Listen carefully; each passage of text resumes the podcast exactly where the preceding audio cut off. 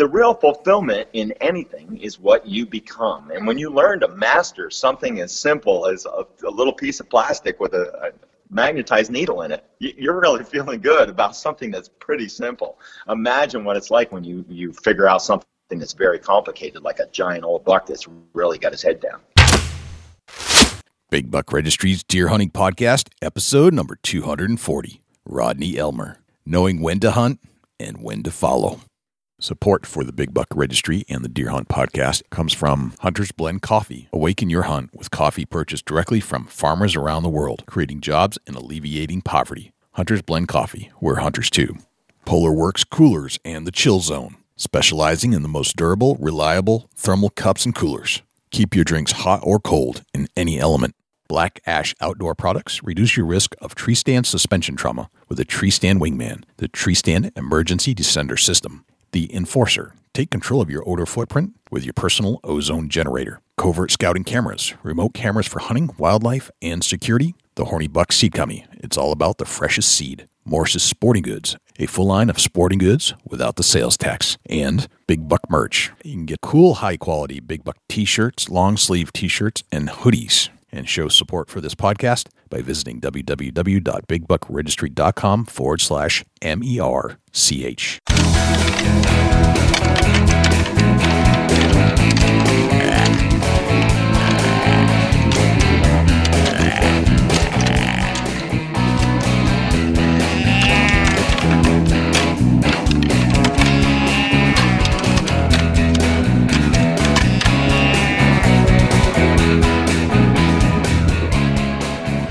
Big Buck Registry is a virtual museum of hunting stories. We preserve a piece of Americana by interviewing and recording hunters about their hunts and experiences from across the country. And who knows, maybe we'll learn a thing or two along the way that'll help us take our hunt to the next level. This is Chancey Walters with Whitetail Adrenaline and Big Buck Runner. You're about to listen to my favorite podcast, The Big Buck Registry. Hey, this is Melissa Bachman of Winchester Deadly Passion on the Sportsman Channel. You're listening to my favorite deer hunting podcast, Big Buck Registry's Deer Hunting Podcast. This is Mike Behrman, and I shot the Living Room Buck. And you are listening to my favorite hunting podcast, the Big Buck Registry's Big Buck Podcast. Hello, ladies and gentlemen, fellow predators. My name is Jay, and thank you for tuning in to the Big Buck Registry's Deer Hunting Podcast. For Dusty Phillips and Jim Keller and the entire staff here at the Big Buck Registry, welcome to this week's show. There are a couple things I'd like you to do for us if you could. If you would, please check us out on iTunes, subscribe, and leave us a review. With your help, we're going to try and push this show up the iTunes charts. I know we have a lot of listeners out there, and I need you to take some action. I need you to leave a review and subscribe to the show. If you do subscribe, that'll give you access and notification each and every week that a new show is released. You can also access this show in its entirety on YouTube, Stitcher, TuneIn Radio, iHeartRadio, Spotify, and Google Play. It's all right there for you to access on demand at your fingertips. Regarding the harness program, we have an ample supply of harnesses to give away from our volunteer donors. If you're in need of a full body harness, please send an email to j at bigbuckregistry.com. For some reason, central Vermont is home to arguably some of the best deer trackers in the country, especially when you throw the Benoit family into the mix. Rodney Elmer is no exception to this.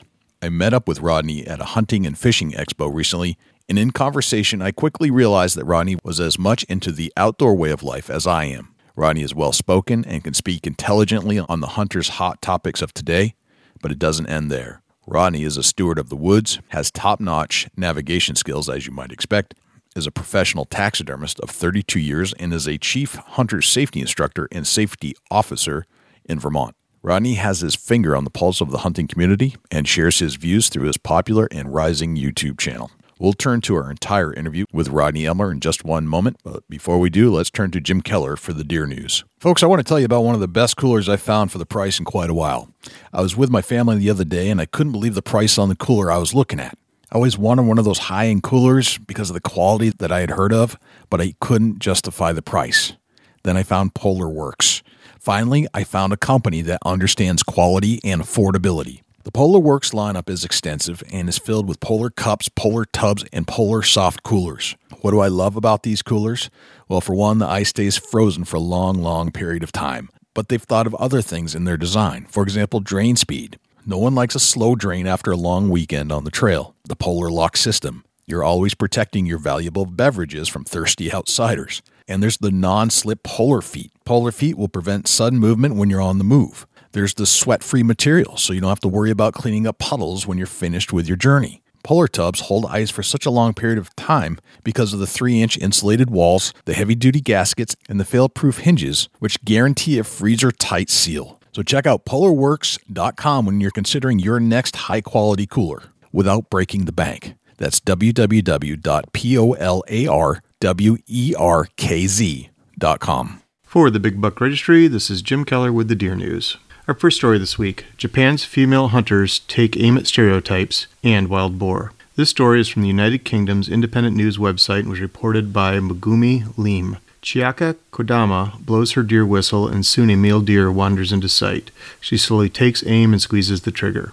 Moments later, Kodama and a friend on her first hunt are tracking the wounded animal through the forest in Japan's Fukui Prefecture. The 28 year old hairdresser and city councilor is among a small but growing number of Japanese women entering the male dominated world of hunting, where it was once taboo for men to even speak to a woman before going on a hunt. As the hunting fraternity shrinks due to age and rural depopulation, women are recruited to help protect farms against rising numbers of wild deer and boar viewed as pests by farmers. Japanese farmers have lost up to 23 billion yen, which is over $214 million in US annually since 2008 because of rising numbers of deer, boar, monkeys, and birds, the Ministry of Agriculture said last month. Since the late 1990s, the number of deer in Japan has jumped from less than 400,000 to more than 3 million, according to the Ministry of Environment. The boar population doubled to 1 million over the same period. Hunting is necessary to keep these numbers in check. Other methods have not proven effective. Of Japan's 105,000 registered hunters,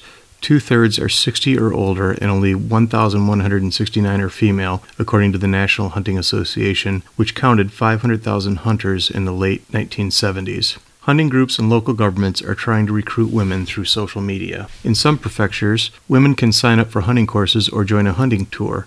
Others, like Kodama, provide on the hunt training. After shooting the deer, Kodama and her 28 year old friend, Aeo Fukunu, followed the blood trail and found the dead animal lying on a fallen tree. Kodama then showed Ayo how to gut the deer and lay it in a river to drain the blood. It's exciting to finally see with my own eyes what I read in textbooks to get my license, said Iowa. Hunter pastor using animal collar mistaken for a coyote and fatally shot. This story is from the Fox News website and was reported by Joshua Rhett Miller. A hunter in North Carolina who was using an electronic animal collar was fatally shot by a man who said he mistook the sounds for coyotes roaming near his home, police and relatives said. Michael Seth Miller, 26, was killed late Monday in a wooded area in Taylorsville, about 60 miles northwest of Charlotte, as he was hunting coyotes with a 12 gauge shotgun, a rifle, and electronic coyote call, the Taylorsville Time reports. Marsh, who served as the pastor of Russell Gap Baptist Church, was shot several times in the chest by a man who told police he heard coyotes screaming nearby and believed the animals had trapped something in a tree. The man, whose identity was not released because he was not immediately charged, said he then fired two shots at the brown and gray movement in the trees. The shooter later called police after he realized he had shot the hunter and not a wild animal. Marsh was rushed to a nearby hospital, but he could not be saved. Marsh is survived by his wife, Katie, and two children, Braylon and Isaac. A GoFundMe page has been set up for the family. Just search for Michael Seth Marsh. Recently introduced federal bills allocate 45 million to address CWD. This story is from the National Deer Alliance website. Chronic wasting disease represents the single largest threat to wild deer, period. Anyone who says otherwise is disillusioned. Thankfully, some national lawmakers agree. House Bill 4454, the Chronic Wasting Disease Management Act, and its sister bill in the Senate, S.2252, the Chronic Wasting Disease Support for States Act, were recently introduced to Capitol Hill. The National Deer Alliance, along with other key partners, provided significant input on the drafting of this important legislation. The bills are designed to support state and tribal efforts to develop and implement management strategies to address chronic wasting disease among deer, elk, and moose populations to support applied research regarding the cause of chronic wasting disease and methods to control the further spread of the disease, and for other purposes. Essentially, the bills provide $35 million to the Secretary of Agriculture to appropriate to the states and tribal agencies for the management of CWD, both long term and in rapid response to threats of spreading. Additionally, another $10 million will be available to fund grants that support research. The National Deer Alliance outlines deer diseases and wild deer conservation among its key initiatives. These two bills provide much needed funds to states and tribal agencies to manage and research CWD and its impact on wild deer populations. Certainly, this type of legislation is long overdue. Better management and more research should not only help agencies and entities learn more about CWD, but ideally it will help prevent the further spread of the disease. Join the NDA in support of HR 4454 and S 2252. Visit the NDA Grassroots Advocacy Center where you can place your vote of support for the bill and directly email your state's federal lawmakers with just a few minutes and a few mouse clicks. Your voice will be heard. Also, joining the National Deer Alliance is free. Just visit the nationaldeeralliance.com website and enter your email address to stay current on these and other important deer issues. And for those of you I met at the Michigan Deer and Turkey Expo last Saturday, thanks for stopping me and saying hi. It was great to meet everyone.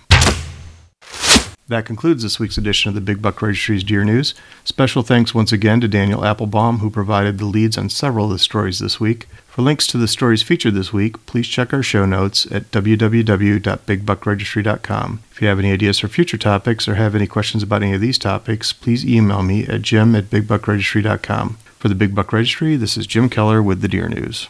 Thanks to Jim Keller for the Deer News. Without further ado, here is Rodney Elmer. Rodney Elmer, welcome to the Big Buck Registry's Deer Hunting Podcast. How are you, my friend? I'm excellent. How are you? I'm doing well. Doing well. Good to get caught up again. We, we uh, met down at the Deer Summit down in Manchester, and uh, we hit it off. We had lots to talk about. And you were on the panel with, with everybody else down there, and you had some very good points to make about deer hunting and the world we live in. And I thought it'd be good to bring you back and kind of open that up a little bit more and learn more about you. Or yeah, that that was great down there. It is interesting when you get a group of hunters in a room and you hear everybody's perspective on all types of different topics uh, that influence our lives as hunters. Oh, definitely. It's just like deer camp. it is. It is. Although I think deer camp might might be a little less G rated, but that's, right. that's all good. so, Rodney, tell me about who you are. Where, where, are you from? Where'd you grow up? Where do you live now? Well, I um, I'm from Central Vermont. Uh, I grew up in Barre. Uh, my mm-hmm. my folks uh, uh, owned a little small uh, beef farm, and uh, we raised white-faced cows. And uh, uh, pretty much, I was a Daniel Boone kid. Um, the social media of today, uh, the social media back then was a TV set. Uh, that's probably as close as we came to it. Um, when my mother was searching for things to me for me to watch when I was young, it was Daniel Boone. That was an acceptable thing for me to watch, and I just uh, always been kind of one of my heroes. And mm-hmm with the when he walked around with that rifle and he always knew what to say and what to do. I just wanted to be like that. Wasn't long, and I was out stalking the the Holsteins and the back forty. right, right. That, yeah, Daniel Boone, Davy Crockett. Those are early influences in my life. You just kind of became fascinated with with the the rugged elements that they were involved in and somehow easily overcame. Of course, it was television or whatever, but it was just the concept. Yeah. Uh, that yeah. there, there, actually were people like that uh, that lived one day on this planet that were uh, incredible outdoorsmen and made yeah. careers out of it. Yeah, masters of their world, and right. they seem to know people good too. They they could defuse and and straighten out and get to the bottom of everything. They were good investigators. I like that. right, right. That's a good point. Do you re- have a earliest recollection of your uh, first hunting experience? Well, I I of course did like everybody else. I, I carried the, the, the coonskin hat, and which was rabbit, and I, I walked out there with a little wooden gun my father made, and and stalked those big Holsteins that I wasn't even scared of, but they were the, the buffalo out in the field. Uh, that was the very first, probably, where I was willing to step off the lawn and go a little farther out into the world, explore it some. But when I finally picked up my very first 22, uh, my grandfather's, and um, asked to borrow it and talked my grandmother, talked my grandfather into letting me try it out. And we, we walked out into the woods and shot a little bit. And then I was in love with it from then on. And finally the time came when I, I just had to shoot something. I was good enough with it. And my father let me practice some. And I, I walked out um, in our sugar bush uh, while he was cutting wood in the spring. And a chipmunk uh, hollered at me from a stone wall. And I couldn't help myself, right? That, that very first thing, there it was, and this was a chance, and it, it would probably be okay with my dad. So I made the shot at about I don't know 15 feet and and got that that little chipmunk and I was pretty happy and I had him in my hand and I ran down to my father and showed him. And he said to me and he just kind of stared at me and he said well what now? And I stood there with that little limp warm little chipmunk in my hand and Yep. now suddenly I'm Opie Taylor right? And you know, I'm, I'm thinking well you know look what I've done you know? And it was the very first time and it it's it I don't think I've shot a chipmunk since probably. I guess I only needed to shoot one of those. Right. um, it didn't stop me, but it was one of those things that made me think about what I was doing, and it was definitely a step forward into into manhood. Yeah. Right. And, and Disney, of course, has done another wonderful job at painting the picture of wild chipmunks on screen. Right. Well, you know, they're a piece of life, and they deserve some respect. But by the absolutely. so do I. I I want to belong to that too. Right, right. That makes sense. There are, uh, for people listening to the show, they may, and, and probably not that many, understand what life is like in Vermont these days. Can you describe Vermont uh, as as a way of life and and what it means to you to live in Vermont? when I was growing up, it was mostly farms. Uh, the forest um, was just really starting to roar to life when I was real young. Um, the the farming industry uh, took it pretty hard when they required bulk tanks and uh, concrete floors and all the things that upgraded, you know, all the farms in, in our state. And we were really a rural state of, of farms. And as time went on and, and all those farms started to slowly go out and our forests grew like crazy and our deer herd really exploded by the end of the 60s, and I was just a, a little fellow back then. Um, it it made deer hunting um, of grew from that. Um, to have so many deer on hand, uh, everybody really liked it. They appreciated it. Um, we had a couple of real tough winters in the beginning of the 70s, and uh, then the the habitat changed and the herd changed and our management thoughts changed. And over time here, we've kind of grew into more of a forested state. Um, we're uh, quite a bit more uh, forestry spread. Um, I think there's seven million acres of uh, land in Vermont, with four million of them being at uh, 10-inch hardwood trees, pretty near as far as the eye can see. So it, it's really now a, a bedroom community to a lot of other places, perhaps. Um, there's a ruralness to it. We we hide our houses. we we like our trees. Um, we don't like to cut them a great lot, but we do um, somewhat. Um, the majority of our our uh, industries have uh, dwindled some, and we're a lot more small business owners. Uh, Burlington has grown some. Our biggest city along the along the Lake Champlain there has, has grown some. In general, though, it's it's a pretty nice place to vacation. Um, we're known for our skiing and things like that. So, Mhm. um, a lot of good a lot of good ruralness about Vermont, but it's definitely not the farms that it was. Right. I mean, it's it's become way more forested uh, these days than it ever has been. I, I I would assume, and but the the the drive up Interstate 89 across Vermont is stunning. I mean, I've had people come in from out of state, and they'll come down Route 89, and they always comment at how beautiful the landscape is along that highway. And it, It- it- truly is stunning. Yeah, it is fantastic. In the fall, with our we have a lot of uh, mixed uh, sugar maple and red maple, so there's a lot of oranges and reds, and and even the some of the ash will turn uh, like a purple hue. They're just the the foliage is gorgeous, and and we have lots and lots of tourists come to Vermont just in the fall to to look at the leaves. It's incredible, and right. it's just fantastic. the deer herd in Vermont, as I've learned, is really strong right now, or at least it was a couple years ago. Is that still the case? And what what has been the situation with the herd? Well, for quite a while there, we had quite a few deer, and, and um, then we had a few really hard winters in the early 2000s. Uh, things got knocked back pretty good. Um, winter severity um, is really a, a major factor in, in how our deer herd is doing. Winter is our number one killer of deer, ain't no question. And, um, also, too, with a somewhat aging forest, in the last 10 years or so, um, the carrying capacity um, has probably lowered some. And with our aging trees and really a an ethic towards not growing softwood. Uh, softwood, you know, your evergreens are really important to deer in the wintertime. Uh, hemlock and spruce and fir, pine uh, are really important species cedar, and with not so much of our forest, uh, at least our attitudes to our forest at, at growing softwoods, and, and we have a really hardwood soil. We, we grow hardwoods like crazy, and our average tree is a 10 inch hardwood. So the vast majority of our, our wintering areas are really focused around a small amount of our state, uh, the actual the best spots for deer to spend the winter. And that small little 17% of our state that we could consider wintering area is really critical habitat. And as of lately, um, the carrying capacity of the state has probably dropped a little bit, just mostly due to the forest itself. Um, in general, though, our hunting seasons, uh, we, we usually have some pretty nice uh, bucks. We, we don't have anything that's uh, super duper. We have two inches of ledge soil in a lot of our places, so um, we probably won't grow the, the, the Boone and Crockett's that other places have the luxury of having. But um, in general, our, our deer are pretty healthy and they're doing fairly well, and, and we're staying real close at our carrying capacity, and that's a good thing. Gotcha. Um, you got what you got, pretty much. Right. Gotcha.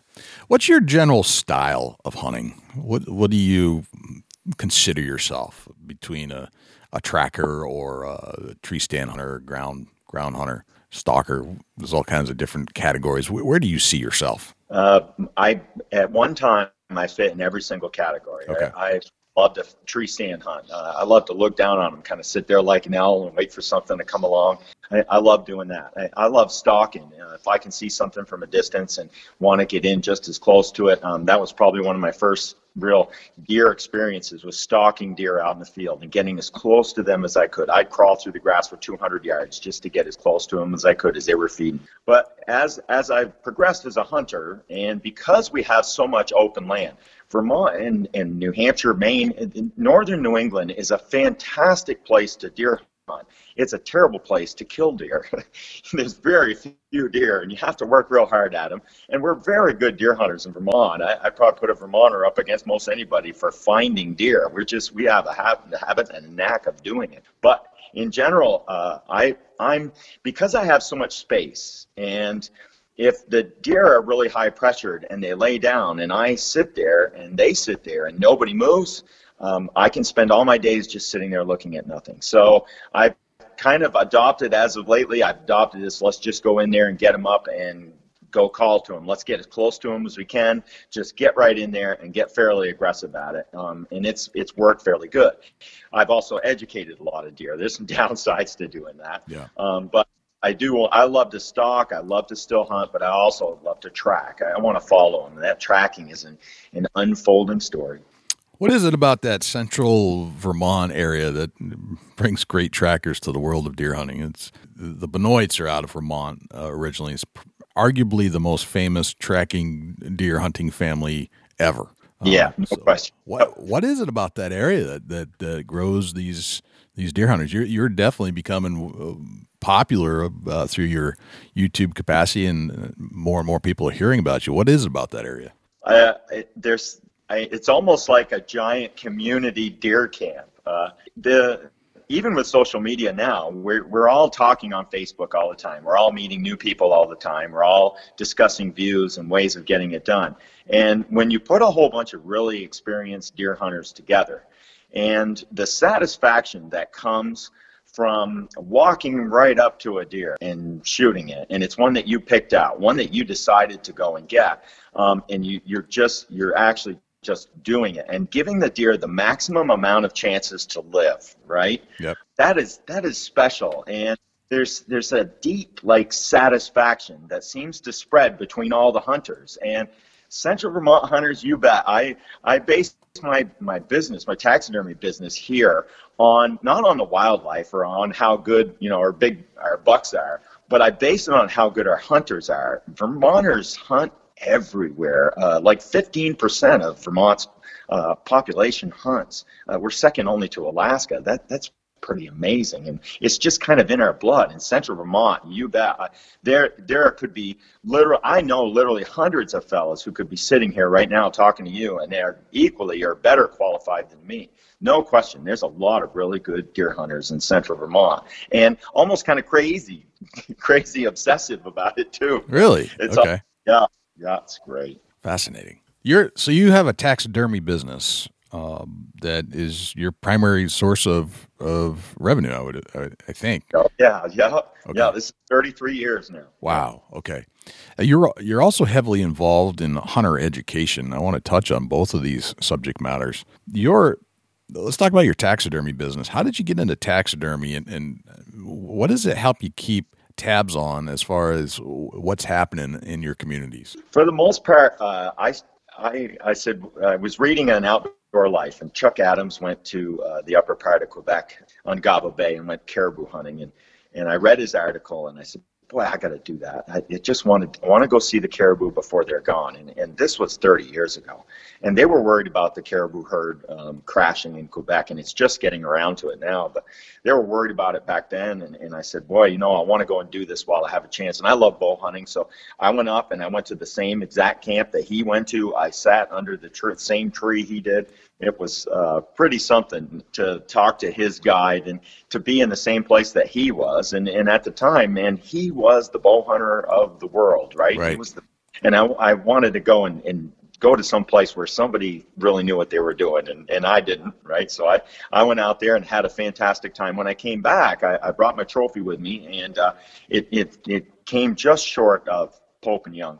And when I got it back and, and I wanted to get it mounted, and everybody around here um, back then was to, everybody said, go see Mike Renault in Colchester. So I went up to Mike's shop, and when I walked into his shop with my antlers and I looked around, I said, this is cool. At the time, I was a granite worker in central Vermont. I, I could make you anything out of granite, uh, gravestones and uh, mausoleums and countertops and you name it. I can do it all. Boy, I've got to give this a try. This looks so cool, and I, I of course I love wildlife and and to get a chance to handle it, to hold it more, um, to really study it and see just exactly what a deer looks like or a pheasant. It was it was intriguing to me, and uh, I ended up. He says, "Well, you know, get yourself one of those kits out of Cabela's and give it a whirl, you know. And until you do that, I'm probably not even going to talk to you about it."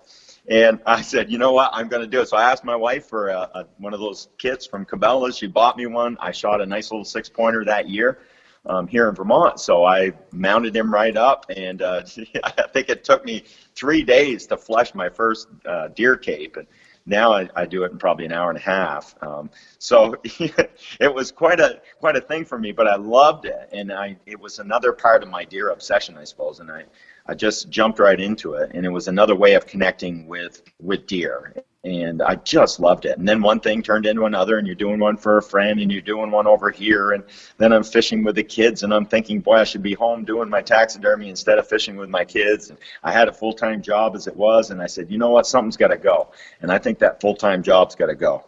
And I jumped out of that and jumped into taxidermy and just went full time. I did it for seven years, full time on my porch um, but it grew into a building. Now I've got a nice big building and I've got a lot going on. And it's been 33 years of just joy and just knowing so many people and so many awesome hunters and so many awesome even animals. The specimens and all the different things that I've seen and got a chance to explore through this business has just been incredible for me. As a taxidermist, are you aware of when seasons are going well and the health of the herd? more than just the the everyday hunter? Well, when you talk deer hunting, uh, you know, every day, all day, year round, after a while, you you hear it all. Um, yeah. You bet. You're you're going to hear where there's a big buck or where there used to be a big buck. Um, you hear trends, um, and even after a while, you know, the wardens. Uh, I work with them some. I, I see quite a few uh, uh, the fish and wildlife staff and stuff, and we, we get a chance to talk about so many things. And there's there's a chance to see what's what's happening real time with the animals themselves. You know, and when you look at two or three hundred deer from you know most of the New England states, and it's early October, and those archery deer, those does are coming in, and I'm looking at the the thickness of the the uh, fat on the breastbone. Yeah. You know, see that, and that's an indication of health, and and it gives me a chance to even talk one on one with a lot of folks who may not necessarily you know know what's going on with their deer, and, and or even notice that that the the bobcat they just brought in has a broken leg. I mean, you know, they wouldn't even notice some of those things. So it's it's pretty neat. It, it's it's a great chance for education for a lot of folks. Um, so it, it's worked out nice, and, and even the, the hunter ed really works hand in hand with any amount of you know anybody that hunts, anybody that really loves what they do and they want to give back to their sport. It only makes sense to do it. And eh, I was thinking, why not work and do something you love? And also, too, why not give back to something that's given so much to you? Deer have given so much to me, and I, I want to be able to give something back. Then we've got a good relationship. Gotcha. Now, tell me how you got into the the, the hunter safety aspect. You get a, a chance to see to see who's coming up through the ranks and, and who's getting in the hunter safety and. Oh, absolutely. Oh, sure. I I can remember uh, my first hunter safety course. I, I, think nearly anybody can, and it's it was a class that you chose, one that you wanted. Um, hunter ed students are such good students because they picked it. It's not like school and you go there and, and it's a math class and everybody told you math was hard and you get in there and you don't really want to do it. That's not the case with hunter ed. And and if anybody's ever thinking of taking up teaching it, boy, keep that in mind because the students are so into what you you can hand them. And in order for man's relationship with the world to work, he's got to understand how the world works. He has to understand how he works, and then he's got to be able to understand how the two of them can work together. I think the whole human race now is on the how the two can work together.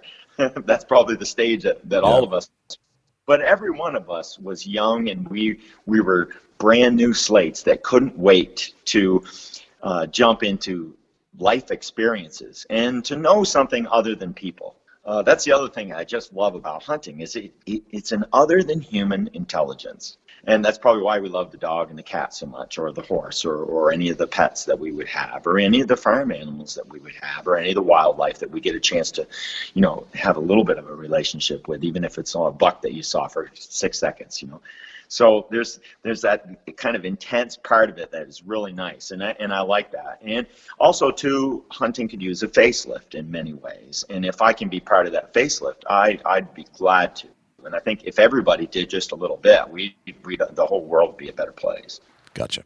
Are you seeing any kind of uh, trend as far as numbers that are of younger folk that are coming through hunters ed? I mean, we hear these stories about there's a decline of hunters uh, out there, and that we're at a all, not an all time low, but probably a, the low as far as we've seen. What what's your perspective on that? Uh, in general, uh, I, I see quite a few. Uh, at least in the last three years, I see quite a few students. We're we're at about 4,200 statewide in Vermont um, that's a pretty fair number of people, you know, to take, you know, 4,000 new hunters and introduce them to the sport. Um, whether or not they'll be real active or they'll be real good at, at being, you know, a, a, part of the management scheme or, or whatever, well, that's, you know, to be decided in the future, I suppose. But for the most part, there's a, a, a, pretty good amount of people coming into it. But the bummer is that there's so many uh, older guys. I think in Vermont, our average hunter is 53 years old. So there's this bubble of older guys that will be retiring from hunting very soon. Uh, some of them are doing it right now, but some of them will be going out, say, the next 10 years. And that's going to seriously change uh, who the department's new customer is. Um, you know, the, the 50 year old white guy and his kids were always like Fish and Wildlife's uh, customers. They were the ones who were most active, you know, when they went to that branch of government and asked and wanted to know and, and were, you know, people who contacted Fish and Wildlife on a steady basis. It was us and our children. And pretty soon that demographic is about to change. Uh, Vermont hosted the International Hunter Education uh, Giant Worldwide thing, and, and we had Hunter Ed from you know all 50 states, uh, from Sweden and South Africa, and from all all different places. And we were at Basin Harbor on Lake Champlain, and we had a four-day summit. And we that was one of the things that we discussed was this huge bubble of older guys that will soon be leaving hunting, mm. and you know the department's new challenges when it comes to managing animals or or any of the the new the new the new requirements of, of that branch of government soon. Gotcha. Okay. Let's uh, let's talk about some of your hunting strategies. Uh, you you've described yourself as a tracker. It seems like you're you're enjoying that aspect of hunting where you you move, you're interacting, and uh, as you said, uh, educating some of the deer as you do this. Um, where do you where do you start your day as a tracker? What uh, where do you begin your hunt? I, I used to uh, pray and scream and, and hope and jump and please. I would beg the weatherman to uh, put some snow on the ground. I, I'm a lot like Joe DeNito or um, Jim Massett or or any of those fellas, uh, Bob Howe, right? We, we all we all want to see those those those snowy days where we have a chance to go and look. Um, myself, uh, one of the greatest probably seasons I could have would be to have the first couple three days of a season with rain about three or four days before the start of the season. And all the dirt roads everywhere in northern Maine have been rained on. And then I can take the truck and drive out through and t- just take my time driving slow along the dirt roads, along those new skidder landings, looking for a big buck track just find one track somewhere in the dirt somewhere that is just a big monster.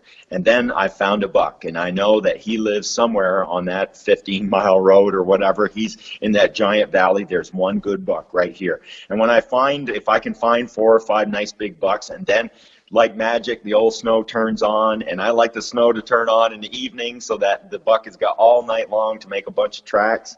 And then first thing in the morning to be up at three or four and drive out those roads and go and look especially when i was younger. I was in a big hurry to get out there and try and uh, look around and try and find the, the biggest possible nicest widest biggest oldest heaviest buck that i could find and then go go see if we could run into him for the day and follow him and where he went all during the night and hope and pray that he was laying there somewhere out in front of me or doubling back on his track or just uh, rubbing his horns and I'd follow up to him and look around the corner and he'd be standing there and I'd get a chance to to see him or um, to uh, hopefully bring him home. It was I, I just fell in love with the unfolding of a story. My my mother used to read the books to me, and she we turned one page at a time, and it wasn't jump ahead and look at the pictures. It was an unfolding, and the imagination of what was coming is really what I like, and I love to be able to read the story on the ground and, and see and imagine. And then when I get up to it and I see the actual picture, it's a complete surprise. And even now with the films, the film goes to show a lot of, you know, how we feel about it. And it is so much fun in that unfolding of a story. And that I'm a character in this book now is really, that is a, a super draw. And that can happen whether you're in a tree stand or any, any way you hunt, you know, that, that's just an outlook. But I, I, just love that unfolding story. And I like the physical part of it. I love to walk. I, I've been walking my whole life. My dad, uh, he's he's up there pretty good now, and he's still walking every day, doing lots and lots of it. And, and I just love the mountains too. I that maybe that's the Daniel Boone thing again. I, I just love being in the mountains and walking around and earning the view. I like that. Um, so I'm really not too much into the gadgets, but I like the story. And if I've got my all my gear on and I'm ready to spend the night if I have to, I'm ready to take the chances and the risks that will be there, and I'm willing to earn that deer and deserve him at the end of the day, I, I feel really good about that. That's a, a deep satisfaction for me. Okay. Um, it's different for everybody. When you're first starting out and you're trying to find that track, you're driving around in your truck and do you pass on a lot of tracks until you do find that right one? Like it has to be a certain criteria. And if so, what is that criteria? In the very beginning, man, all I needed to be was a buck. Okay. And one of the very first bucks I, I ever chased that just happened to be a giant, and I didn't know it. And I ended up shooting him. I, I was enthralled by how that thing could be so big, and the track didn't look all that much. And uh, that that part of it is just I and I was I, as long as it was a buck and I got a shot at him, that was good enough. Deer come so hard in New England. Um, you know, we're about seven, eight, nine percent success rate for our hunters you know, the average Vermonter shoots one deer every 10 years. Mm. So when you're hunting in woods where it's super tough and you'd really like to get a deer, boy, it's hard on your heart. And you, you after a while, you know, you can start out driving to California, but then and you say, I want that big 10 pointer. And then a little while later, you see a six and you turn the wheel and you stop in Ohio, right? That's almost what it amounts to. It's, it's so hard to stay on task in New England because it beats you down. It, these are giant woods. You spend most of your time looking looking at trees, and it's just there's so few deer. When you do come across something, it's really re- rewarding. And at the point that I'm at now, where I've shot quite a few deer, I walked away from a lot of tracks, even this year. I, I want to say 15 or 20 really good buck, you know, stuff, you know, three year olds even that, that most people would, would eh, die for. They, they, they'd be more than happy to shoot some of the, the deer that I, I've walked away from even this year. And, and I've got some, I've got lots of time. That's one of the beauties about being in business for yourself. And I tried to arrange my life so that I could go deer hunting because deer hunting meant so much to me. And I, I tried to get it so that I can go and spend as much time as possible because if, in order to win at gambling, you'd have to roll the dice a lot.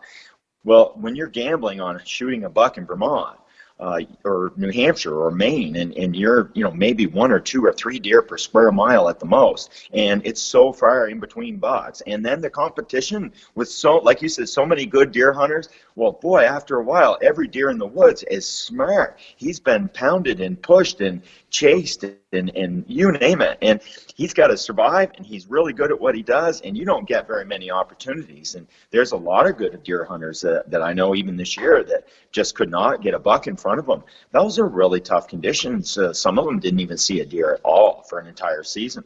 I think this last season here, I saw probably six deer in two and a half weeks in Maine. Mm. To see six deer total. I, I, know some places you can probably hunt 20 minutes and see six deer. Um, that changes you, but I walk away from a lot of them, and I'm looking for that 200 pounder. I, I, that I like that that nice big mature four or five year old if I can find him.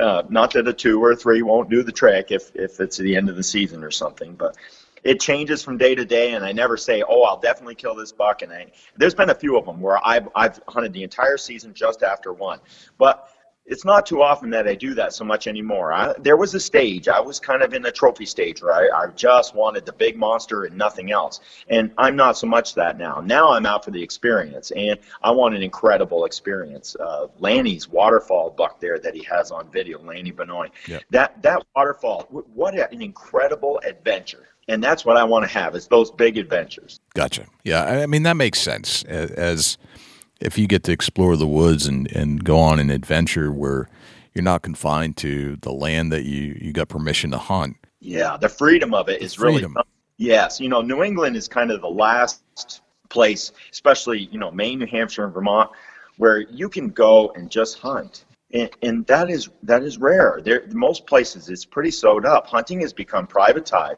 and uh, I'm kind of a wolf now. I, I don't want to be told where I can go, what deer I have to shoot, and, and whether or not it's okay to do what I do. I, I love the freedom of just being able to go and do it. I, I love it when the sign at the gas station says "Welcome Hunters." I, I just love that. Yeah.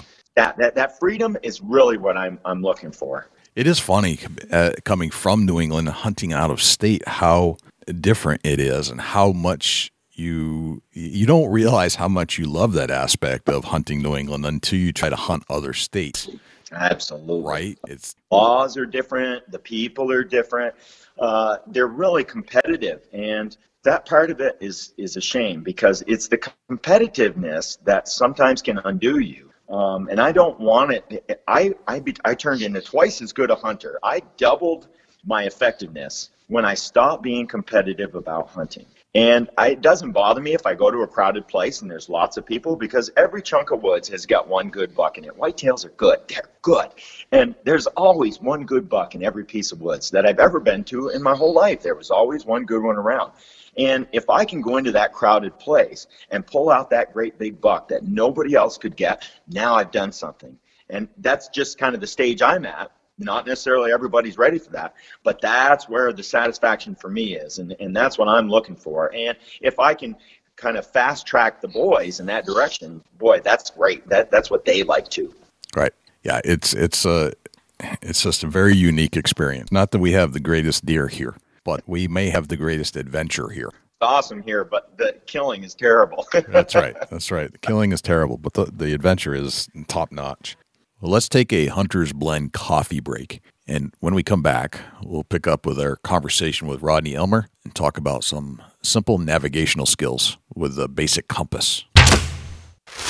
For the last few weeks, I've been telling you about the Hunter's Blend coffee. And I got to tell you, it's one of my favorite cups of coffee. I have it in the morning. I've been known to knock it back in the podcast studios when I'm doing interviews, and it's just got this really rich, bold flavor. Getting to know the folks at Hunter's Blend, I've learned that green coffee is typically bought and sold through five or six layers of marketers before it ever reaches the U.S. And most green coffee importers view life very differently than we do as hunters. And those same importers are inclined to support lobbyists that work against hunting. Hunter's Blend coffee is different.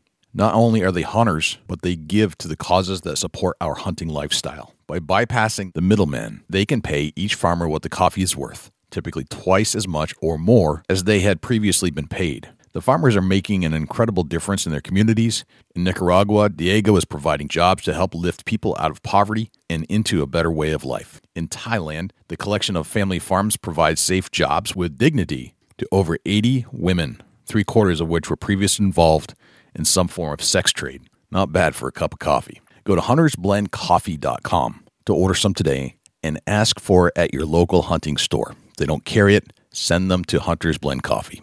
Hunter's Blend Coffee, we're hunters too. And now back to our conversation with Rodney Elmer. As you need to be in tune with uh, exploration and uh, navigation where you live in order to hunt the way you hunt, Yep. well, you got to get real familiar with a compass, like You- right? Super important. Yeah, it is. Um, if if your batteries fail in the GPS, you might as well have a rock tied to a stone, you know, tied to a, your neck because it's not going to do you any good. Um, and that that compass is so basic. It's so easy to use. Uh, you know, there's there's I've, I've watched a million videos. I've, I've seen a million different people teach compass, and keeping it simple is it's such a simple piece of equipment. It's it's basically this base plate and that has an arrow on it, the direction of travel arrow. And most of the better ones, at least, will have an azimuth ring and then a magnetized needle in it. Um, usually one end's red, the other's white. A basic move of setting your compass up for the day and just using it to to get where you need to go is amazing. And I, I tried to think of the best way to teach it. I, I've seen it taught by all kinds of different people. I've, I've watched every YouTube video that there is on it just about. And it, it's people make it really confusing, and it really shouldn't be. And if you think of the compass, uh, a compass on a ship is bolted right to it. So if you think of your compass as bolted to you and you hold it right flat in front of your belly button and you put that direction to travel arrow on the base plate pointed in front of you because I don't know about you, but I walk frontwards, right? If you hold that compass and you hold it the right way and that you allow the compass to turn your body while you hold it the right way, mm-hmm. it will point you where you need to go. It's so amazing.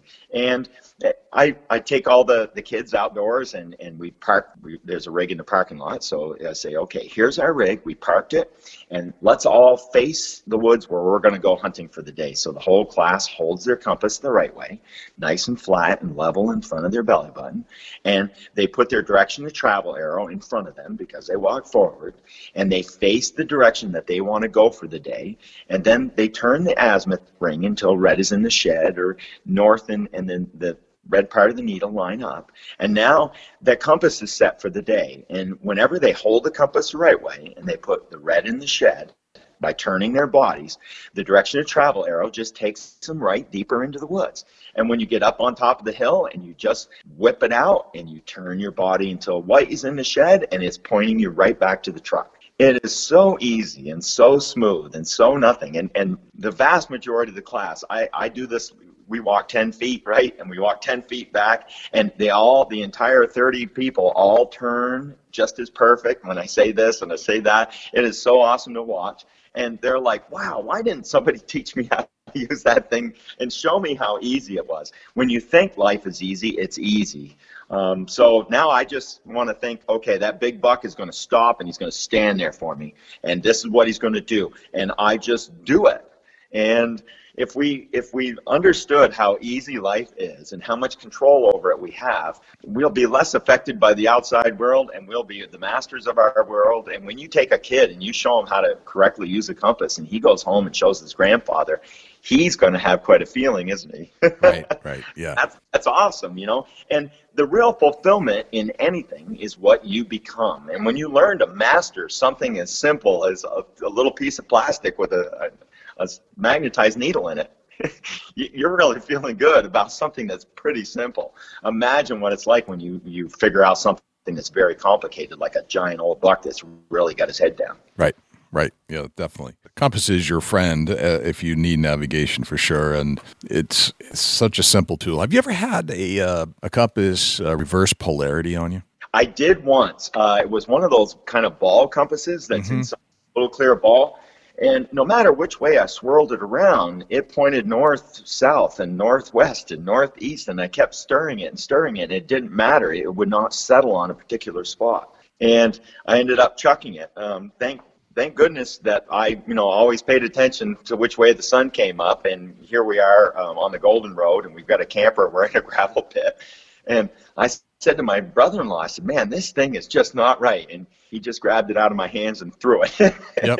yep. says, "I'm not going to be looking for you tomorrow." You know, just one of those kind of right. things. So, just, just awesome. It can, it could happen, and sometimes uh, I, will definitely check them. Um, yeah especially preseason, and make sure. I have had them too close to an electronic device, and that can mess them up. You yeah. know? Yeah, I've had the same experience. It's, it, it seems to be unique to the ball compass. Uh, those things seem to be more sensitive, breaking down their polarity than the others. I've had some completely reverse, and certainly, you know, if you're holding your gun too close to the the ball compass or probably any compass, the polarity of the metal will even pull it away that may not affect the compass once you uh, remove the two from each other. However, there is a definite situation where I've had polarity reversed or altered in using ball compasses. So just yeah, just a warning. That I think the flat ones, you know, the the ones with the azimuths and all that, that seems to be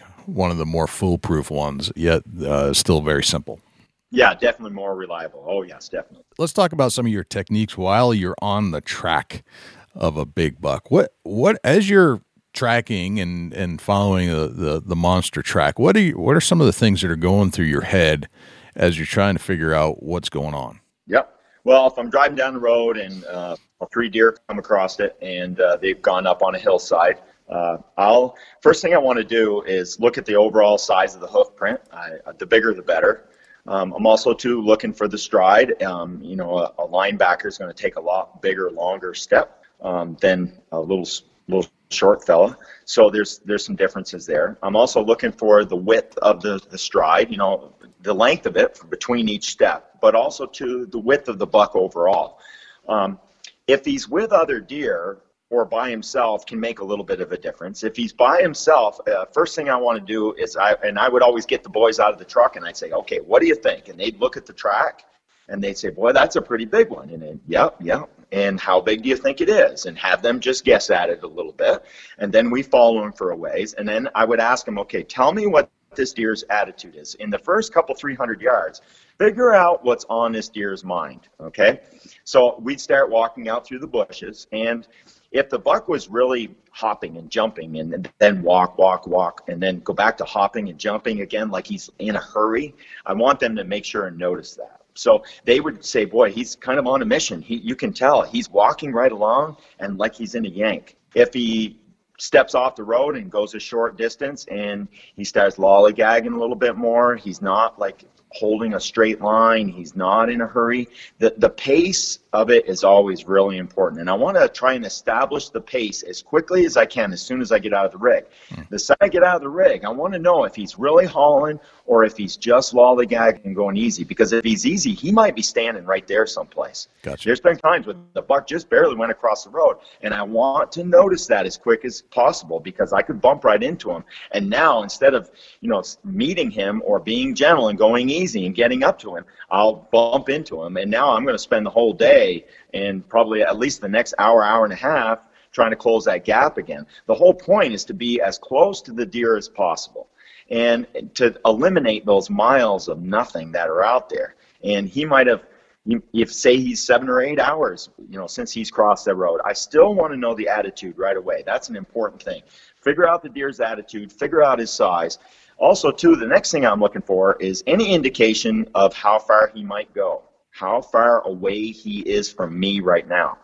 If he stays straight and he's really hauling and say he's climbing a ridge and he's he really just keeps going and he holds a line for a long distance it's like uh, joe DeNito says he's on the interstate he's on the highway he's just going. And that'll tell me well he's out there for a ways. Now i'll look at the terrain and i'll try and pick how far away he should be. Now it doesn't mean that there isn't a doe part way or something like that but say it's early in November, um, not quite. It's pre-rut, and he's crossed the road. We got a little early snow. He's gone up on a hillside. He's hold a line for quite a ways, and then slows down and starts feeding. Well, now I know that he's probably not all that far ahead of me. You end up having to be a weatherman a little bit with tracking because you got to know when the snow hit the ground and also too what your track looks like compared to his track you know what a real fresh and not so fresh looks like um, if he's got multiple deer with him, uh, he probably won't be as far. I really like it when there's um, a good big size, good size buck with a, a couple other deer with him. They probably the group won't be all that far away. It's more eyes and ears for spotting you but by the same token, it'll keep him in a short distance. Mm. The pre-rut situation where he might go miles and miles looking for a doe because there's none in heat yet and he's just wandering, I, I probably won't catch him. And knowing what track to take and what track not to take is real important. I think the ones not to take are even more important. And you almost have to track a billion bucks before you start figuring out I'm never going to catch this deer. And there's quite a few of them where you won't catch them. And to know that is really important. And that attitude right off the bat, the size of him and the shape of him. Uh, there's been a few of them that were really super wide buck, and a wide buck carries himself through the brush a little bit different. And if you can notice some of those things, you're good to go. Okay. So, uh, how do you tell the difference between the buck that you think you can catch up with and the one that you can't? Or, uh, is, is, does it have to do with the stride and the, the, the, the straightness of the line and the determining if they're just going to keep keep on going, or is it something else? Yep, a lot of times that's that's a big part of it. Uh, the other thing too can be the terrain because we're in mountains. Um, generally, uh, if he's if he's going along a valley, um, say, and there's a crosswind on the valley, and say he's it's early and he's looking for does, and he's crosswinding the valley, trying to find a doe that's down in there without running through the whole thing. If we had noses like them, we'd probably hunt a lot different because we would be using the wind a lot more to help determine where we walked. And of course, deer don't know where other deer are. They have to go and look for them. They have an idea where to look for them, but in general, they don't know exactly where other deer are, and they have to search. So as that buck takes off and goes down that valley, and he, he's really holding a line, say he's paralleling a, a five mile long dead end road, and he's on the downwind side of the road. He's keeping track of the road, but he's also looking for for does as he he works his way down through there, and he's really working at a pretty good clip and going straight, and he's going fast. Uh, I know. Drive around. Let's go look out in front of where he's headed and see if he's already crossed the road. I, sometimes I've, I've saved myself, especially like with Maine or um, even upper part of New Hampshire there, where the logging roads are pretty well gridded out everywhere. Um, it's pretty easy to catch one crossing the road and go around and he's crossed another road and you would have spent an hour and a half if you'd have jumped out in the beginning so it's really nice to be able to do that but there's some places like the adirondacks or some mountain areas where you're not going to be able to do that. But the other thing too is if he comes to a stop say he's going like crazy on a long straight line say he went three eighths of a mile and he didn't really turn much and he just all of a sudden pulls up and does a stop or does a stop and then an elbow. Now I now I'm saying, okay, he smelt something, something's up. Uh, there's a signpost rub here. There's something that distracted him. There's a moose out in front. Uh, there's something, a hunter. Something has happened here, and that's when I'm going to start hunting. Knowing when to hunt and when to follow um, can really get you on the deer quicker. And a lot of times that pace is really everything and when they're going, you got to go. Okay. So what is it? What are some of the other indicators that you see when it's time to hunt? Uh, if they stop to feed. Okay. But that pre-rut situation too, I've had quite a few of them feed and then go right back to hauling again. Okay. They were they were just in the mood to have a little bite. Now, if they feed real heavily or they eat a lot of uh, moss, the green moss, like say on a log, the moss will really bloat them up some and they'll want to chew their cud. And if I see a deer eating moss, it's going to be pretty soon. The rest of them, I've had quite a few that did some chewing and then took off. But most of the time, there'll be a, a, a turn of some kind, a major turn in direction. They'll pull up, stop, do a four wheel stance, you know, all four legs stop. They'll mm-hmm. kind of survey that spot and then they'll start meandering and wandering. We would do the same thing if we were going along and all of a sudden we said, "Oh, I got to take a leak." We would do a, a, a stop and then we would step off to the side and we would do our thing. A buck will do the same thing. He'll be walking right along and then he'll decide, "Oh, I'm going to eat." Or, uh, oh, there's something over here. I smell something. He'll turn, he'll do something different, and now it's time to hunt. If I go along for a ways and then he goes back to holding that same old line he was doing before, odds are good he's still way out in front of you and you can still keep moving right along. It's one of those things. It's a case by case thing, which was what keeps it so interesting. Yeah. And also too a buck personality. Some some bucks have real predictable personalities. And this is the one beauty about practicing tracking that you can do. You can get on a, a, a two week old deer track and follow it and predict where it's going to go in the landscape in front of you and in the landscape in general and what it will do, and then follow it and see what it does. It's such good practice to do that. Um, even the dog, I'll let her out. She walks out across the yard, and I don't look. Then I and I don't look at what she does, and then I practice. I follow her tracks out through, and I predict where she's going to go and what she's going to do next. And you can see the attitude in the tracks of even your dog eh, out in the yard, and it's so such a good unfolding story, and it's so easy to practice. And once you kind of get the hang of it, you can start predicting it and calling it. Um, like that that video that we put out this year of the my muzzleloader buck, um, we were predicting what was going to happen pretty close most of the time. And after you've done it a little while, you really start picking it up, and you'll be able to point right to it and you'll see those those little small signs of, a bed and then some feeding. And then it another stop and like assess the area like the deer stopped and he looked around.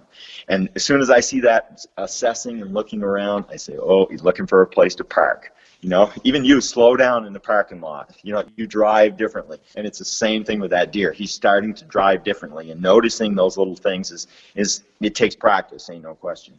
But it's a lot of fun too. Mm. yeah, that's fascinating very cool. Well, let's uh, let's get into a memorable deer hunt if we could.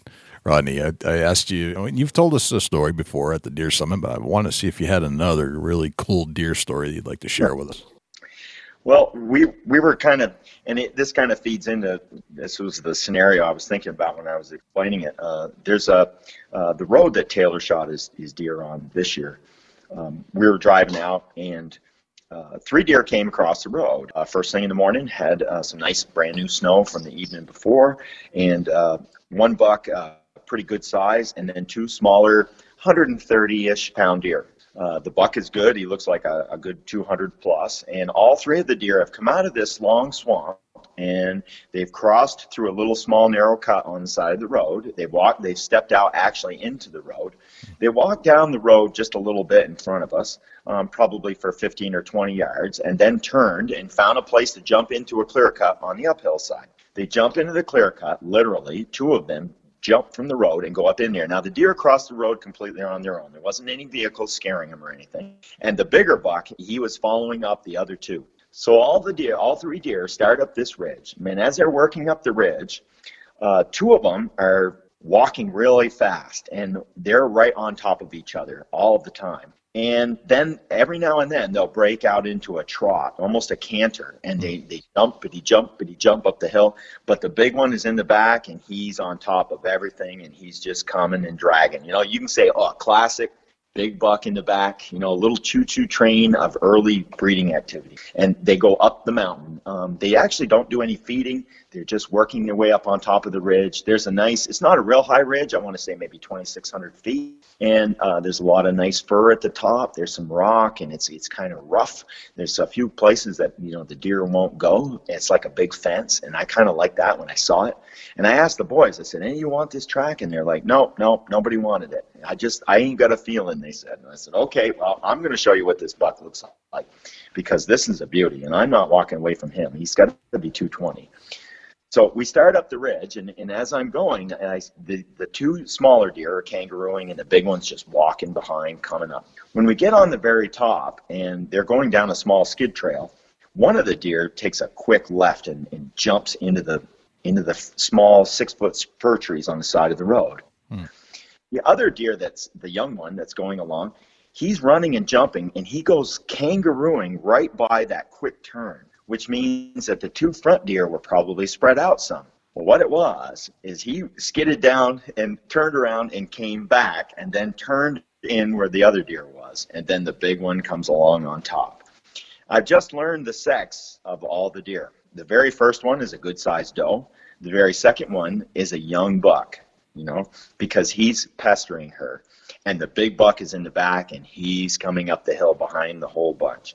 You know, that classic breeding scenario young buck, big buck, and a, and a good smelling doe. Yep. And I discovered this right in this road. I said, oh, one of the smaller deer is a buck too. So the all three deer turn into the bushes, and we start out along the top of the ridge.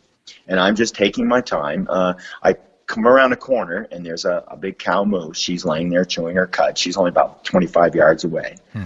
And the deer had walked right by her, and she didn't get up. And the deer just walked right by her and kept right on going. And I tried to tiptoe past her, and I got most of the way by her. And then she noticed me, and she and I didn't want her to run down my tracks. Yeah a lot of times animals run on top of other animals' tracks, and they've, they've got that like yarding mentality, and they just, just run down where something else was just there. Didn't want that cow to run down my tracks because she would disturb my deer.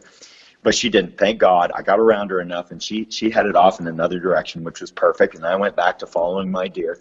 And as I'm following them along the top of the ridge, and it's nice uh, mixed woods, softwood and hardwood and I look up and I see a deer running right at me. And I said, Oh, here they come. Well, the first one, I, I, just see doe, and it's in and out, but it's coming right at me. And I'm standing just off to the side of the tracks. Uh, they went into a real thick spot, and I don't like to get real tight with my gun because if I climb in the real tight, tight spot, I won't have a shooting lane. You know, you when you're bird hunting, you always stay where you can shoot. And you want to make sure that you step where you're you're you've got shooting lanes. So I step around this kind of thick spot, and she comes kangarooing right up the ridge, right at me, and goes right into this uh, little bit of fir and stuff that's probably 30 yards from me. And I'm nice and quiet. The wind is good, and I'm just standing there. And I'm watching down her tracks where she just came from, and I lift up my rifle, and I'm waiting, and I I see little bit of tines. I see just a little tiny bit of tines, and that's it. And I couldn't see body or anything else. I just saw a little bit of horns, and it was a nice big rat. And I said, "Oh, good, here he comes." So the doe finally comes out of the brush right next to me. And now the, the two buck are in the brush in front of me, and this doe has stepped right out in the wide open with me. And she looks at me, and I wave my hand at her, and I say, Get out of here, go on. And she takes off running in the perfect direction back behind me. So the two bucks have got to go by me. And now I just stand there and I'm waiting, and the Bucks are listening, and we're all just standing there. That like moment in time when everything just stops, Mm. And I'm standing there. It feels like forever. And I hear a grunt. So I grunt back. Uh, I just, just with my throat, you know, I just right back at her, at him. And then I can hear antlers on a small tree. And it's just right to it. And I'm saying, oh, come here, boy, come on. And then I see some legs coming, and I get all ready to go because I just saw a rack, and out pops right where the doe is. Out, out pops this little five pointer, and he he looks at me, and then looks back over his shoulder. And I'm saying, oh, just follow the doe, just follow the doe. And he jumps out towards the doe. And I said, oh, perfect. Now the big one's got to go by me, right? So I'm thinking, now he's had the radish. So I'm now focused on that spot, and off he goes. So I'm waiting, and I hear antlers again, and I'm like, oh, that a boy. So I grunt at him, and he grunts back and then hearing him walking, jump, jump, jump, and he's walking, he's making his way. Well, I'm all focused on the spot right where all the other two deer just came out. I'm standing there waiting, and I'm, come on, boy, come here, and my heart's pounding like crazy. I'm getting all tuned up, getting ready to go. The safety's off, and I'm saying, come on, and it's quiet and it's quiet for probably 30 seconds. And the longer you stand within 25, 30 yards of a deer, the longer you're there, the more you're going to be noticed. And I'm expecting something to go exploding crazy. Yep. And I said, well, I got to take a chance. So I snort wheezing. I just blow at him. I snort wheeze. And I hear antlers on the tree again. And then I hear, pa-chum, pa-chum, pa-chum. And he's coming, he's coming, he's coming. I can hear the, the steps. Now, I can only hear out of one ear. It is a huge handicap in the woods when you're hunting to only be able to hear out of one ear. You know, put a one ear plug in sometime and try it. I hear the sound, but I can't triangulate. I don't know where it's coming from. Right. I'm focused on this spot where the other two came out. And out of the corner of my eye, I see an antler whack a little sapling. And I look to my right, and that bugger is right there at about 15, 20 feet from me. And every hair is standing up on him, and he is completely sure that I'm a buck. I just got done grunting at him and snort wheezing at him, and he just got done dealing with that small buck. And he comes walking right at me in a wide open, every hair standing up, with his rack sticking out and his ears laid back, and he's threat walking me at about 20 feet. and to see a 220 pounder just doing that to you at 20 feet is what a feeling. Yeah. And I just I just slowly swung my rifle 90 degrees and pointed it right at him. And he picked up his head and looked at me and every hair laid back down. He's like, oh, "What's that?" Right. Because he was ready to fight, ready to rumble, and he's literally dangerous. Oh, he he could kill me, and I got to put that gun on him. And I swing the gun on him, and I'm holding it right on him. And then I just could not shoot right then because he was so beautiful. I said to myself, You've got to enjoy this. Just look at that sight. And then he started coming again. He puffed right back up, talk, cocked his head, and came walking right at me. So I pull the trigger, and he bolts forward and comes right up into the air and does a leap towards me. Hmm. And I I run backwards and open the bolt on my seven millimeter Ruger. Yep. And I fire another shot, literally at about seven or eight feet. Just Wow. point at him and shoot. And he lands seven or eight feet past me in a big heap. And I'm standing there with my my heart is pounding like it's never pounded before. And he weighed 227. And what a buck, you know. And when we got him home and we aged his jaw, he was a nine year old. And just if I'd have had a camera with me, it would have been the most awesome footage that you ever saw. And from now on, I'm going to have that. That I said that day, I'll never go without a camera again because it was such a beautiful, awesome sight.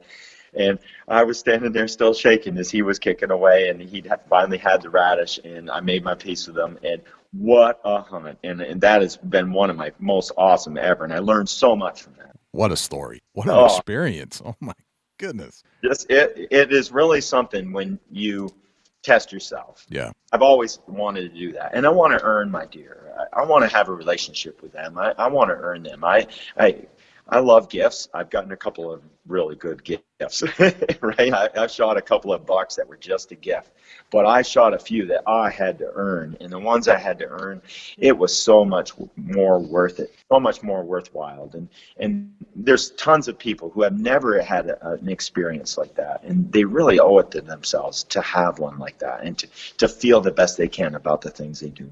Right. Right. Very good point. Well, let's uh, turn to the 10 rapid fire questions. Sure. See if we can get to know you a little bit better. All right. What's your number one hunting tip of all time? Get out there. You've got to go. Yep. The more you roll the dice, the more you win. I agree. All right. What What's that one thing that you can't hunt without? It usually drives you crazy if you leave it back at home or in the truck. Uh, if it's rifle season, I've got to have my gun. Okay. I've got to have bullets, and I've got to have my gun. I if that that gun in me, it's the maybe that's the Daniel Boone thing again. It, that gun in me, I just my gun. I love that thing. Okay. I, I love it. Look out for the guy with one gun. The guy, the gun guy. Got it. All right. Uh, what's your biggest pet peeve in life? Uh, not understanding. I hate it when I can't understand. Yeah. Gotcha. When, how old are you today? I'm 53. 53. What would you tell the 25 year old Rodney Elmer, knowing what you know today about life? Oh, just love it. Love every little tiny bit of it. There was so much of it that I would, you, you know, your likes and your dislikes getting away. Mhm. And there was so many things that I disliked when I was young for no reason, and I shouldn't have been that way. And now I would never ever do that. I, I wouldn't do that to myself. wouldn't put myself through that. It would save me a lot of a lot of heartache if I I let a lot of my dislikes go. Gotcha. Okay.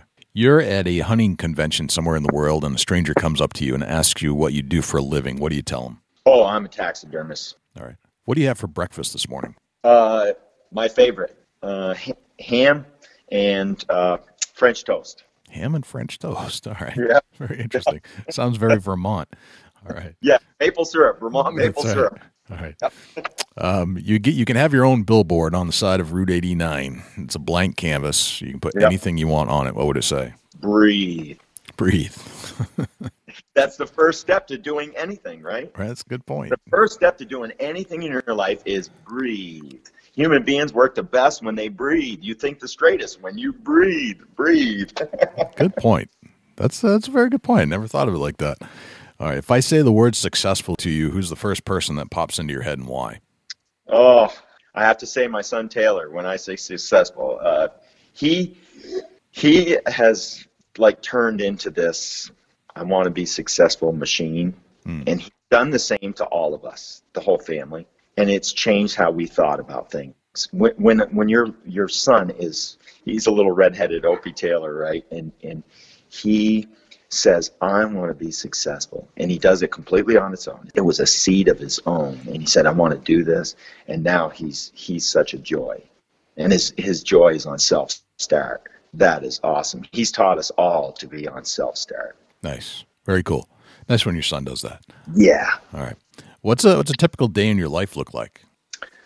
Oh, if I had to pick a day, let's make it a Saturday. Okay. Um, I'd I'd get out of bed nice and early, close to sunrise, hop on the tractor, go out in the woods. Uh, I've got a hundred acres. Uh, I love to cut trees. I'm working on a deer yard. I'd go out and work on my deer yard for a couple hours and then come home and Teresa would have a nice big breakfast for me. And then I'd look down to the shop, which is probably 300 yards from the house, and there'd be a turkey hunter in the yard waiting to report his turkey. And I'd walk down and we'd talk about the good hunt he had and, and report his turkey for him and take pictures and stuff. And then he'd head out. And then in the afternoon, I'd hop in the bass boat and go fishing for a few hours and then come home to uh, T-bone steak, I think. Very nice. All right. Then finally, what's a deer hunting day in your life look like?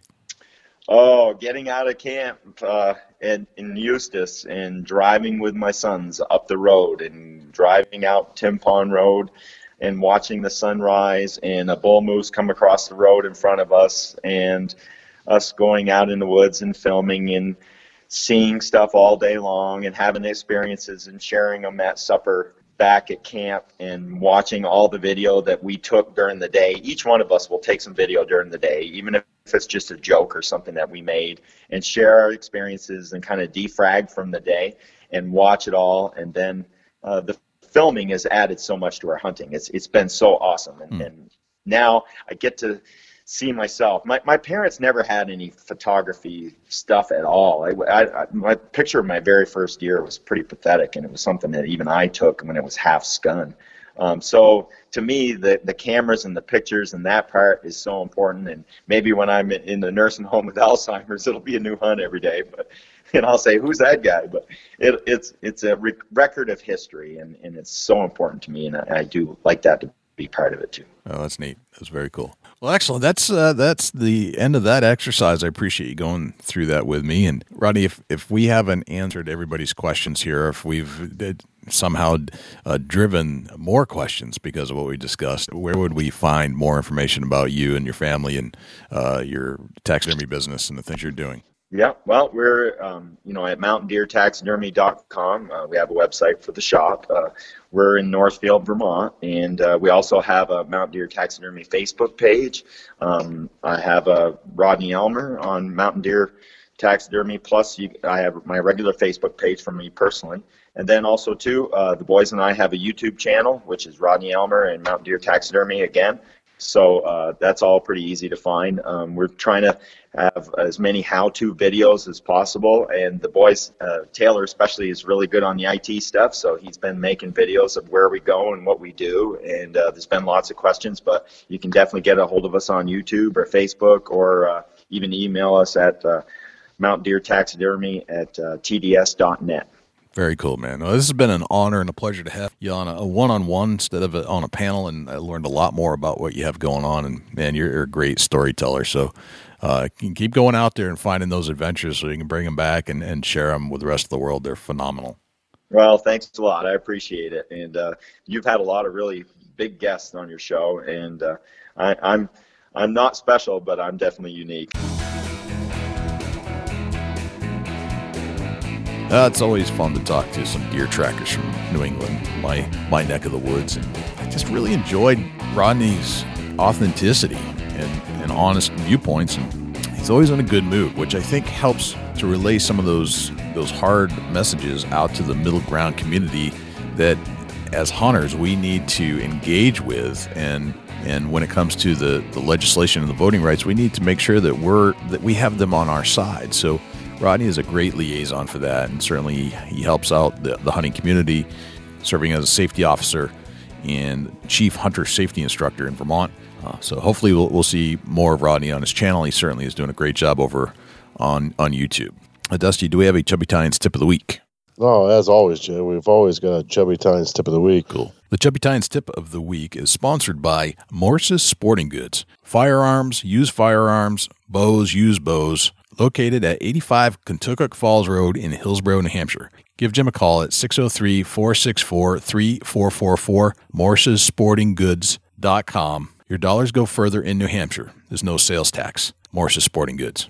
To get into a, a little bit about being able to read your property a little bit and that that goes into not only the layout the visual points and that, that's something that i'm focusing on today is being able to walk through the woods and visually see where a deer may be coming up a trail and skylighting you in a tree. And, and what i mean by that is the, the deer when they're walking uphill they're, they're going to naturally look up the hill and what's in front of them now if you set a tree stand on a hillside the deer walking towards you and they're, they're what's called skylighting you they're able to see you up in that tree almost like you're setting on the ground. That makes sense to you?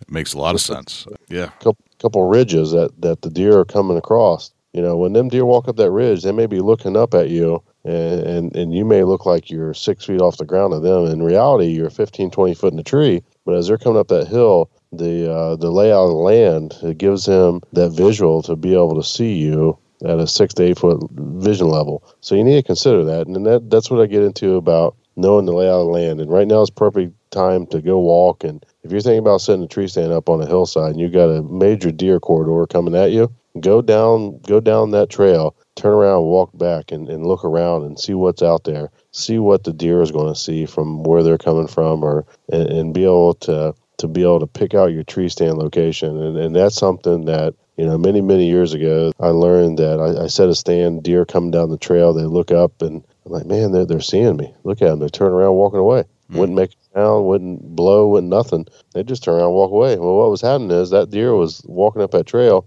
As soon as he get about halfway up that knoll, in his vision, deer, buck, doesn't matter, yearling, in their vision, they were seeing me where I looked like I was eight foot off the ground, even though I was 15 foot in the air. Right. But when, you know, the layout of the land was allowing them to skylight me. Right. That's something that, uh, you know, right now, walk around and, and, and look where your tree stand is located. If you had a problem that the deer wouldn't wouldn't commit to that trail and just they would just bump off of it, turn around, walk away, walk in another direction, it always happened, and you're like, man, I don't know what's going on. You know, go back and, and replay what happened this year. Look at your stand from different directions, and I tell you what, it'll educate you a lot about what them deer are seeing. So what what did you do? Did you end up moving your stand in that scenario? Yeah, absolutely. You got to uh, you got to go take that walk, look around, and uh, get where the deer have the least uh, amount of visual on you. Okay. All right. So stand movement instead of. Have you ever considered putting like some kind of a, a backdrop um, to to the backside of your stand? Is that effective, or is it is it better to move the stand? Uh, I'd say move the stand because you get up there and you, you put a backdrop. You try to you know incorporate some limbs into your tree stand, make it kind of break up your silhouette, and yeah, then make. You're creating that blob, that that blob that they they recognize that it's not normal. Okay, gotcha. Very good.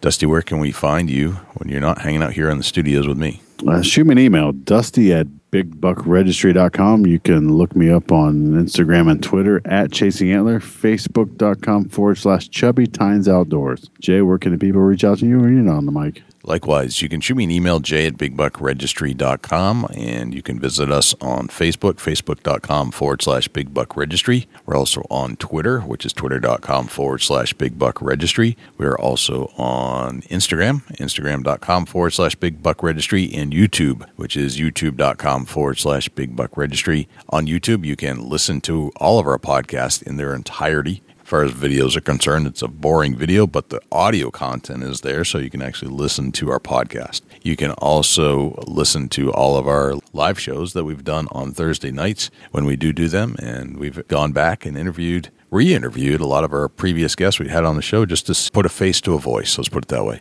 You can always listen to our show on other places as well, not just YouTube. We're found on iTunes, Spotify, iHeartRadio, TuneIn Radio, Stitcher, and Blubrry. And if you would like to submit a buck to our page for consideration and be featured on our page in front of 250,000 diehard deer hunting fans, all you have to do is go to bigbuckregistry.com forward slash my buck, and all of the instructions will be right there. I think that's pretty much everywhere we're at. I think that's a wrap, Dusty. That's a whole lot of big buck, Jay. Sure is. I'm Jay Scott. I'm Dusty Phillips. And this is the Big Buck Registry's Deer Hunting Podcast. We'll see you next week.